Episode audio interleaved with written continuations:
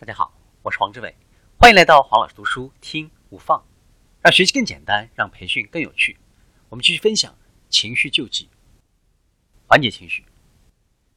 我们要时刻关注自己的情绪，就好像你是站在一个小小的瞭望台上，俯视着一切进入你思想的东西。当自己的情绪压抑的时候，你要保持平和的心态，并且呢冷静的思考。你要坚持这个信念。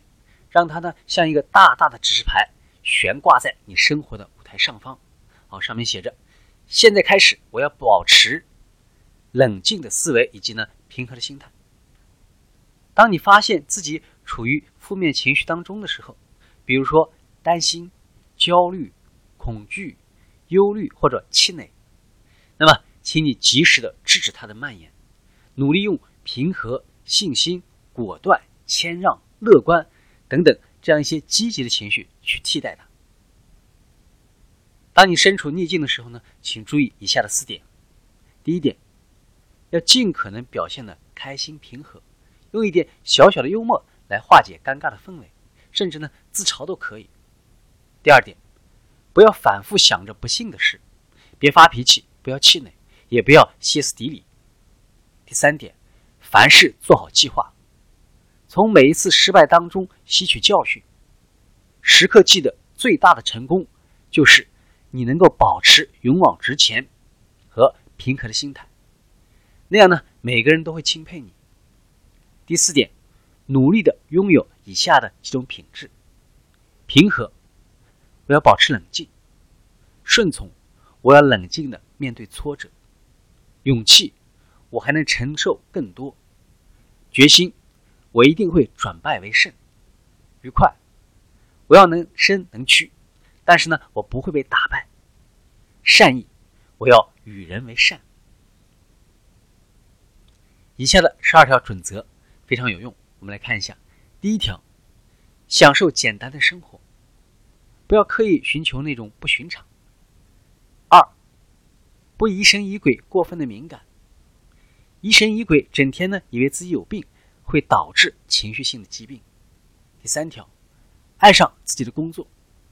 如果你是一个普通人，必须以工作呢来维持你的生计，那么你就要好好的来对待自己的工作，因为不喜欢工作会给你带来很多的麻烦。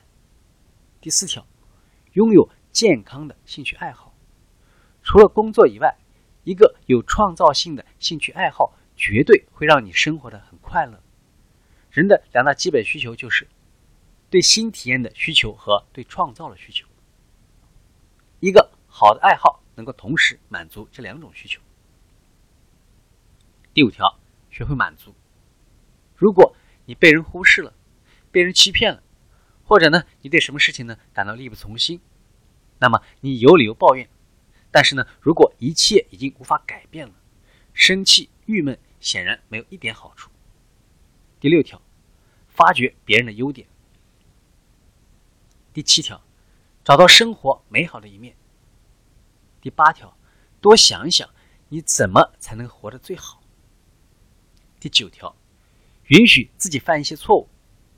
总是对自己的小失误耿耿于怀，还不如呢允许自己犯一些错误。第十条，抓住现在。我们都要为将来打算，但是呢，不能沉溺于。对未来的幻想当中，除了必须的计划以外，持续不停的幻想只会呢给你带来焦虑、恐惧和忧郁。要有一个光明的未来，就必须抓住现在这一刻。第十一条，做好计划，体验新的事物，新的体验会让你呢身心愉悦，计划也是一样的。第十二条，不要轻易的动怒。今天的分享就是这样。请关注我们的微信号“黄老师读书”，每周您都将收到我们推送的黄老师读书的文字版本。只需五分钟，学习很简单。我们下期见。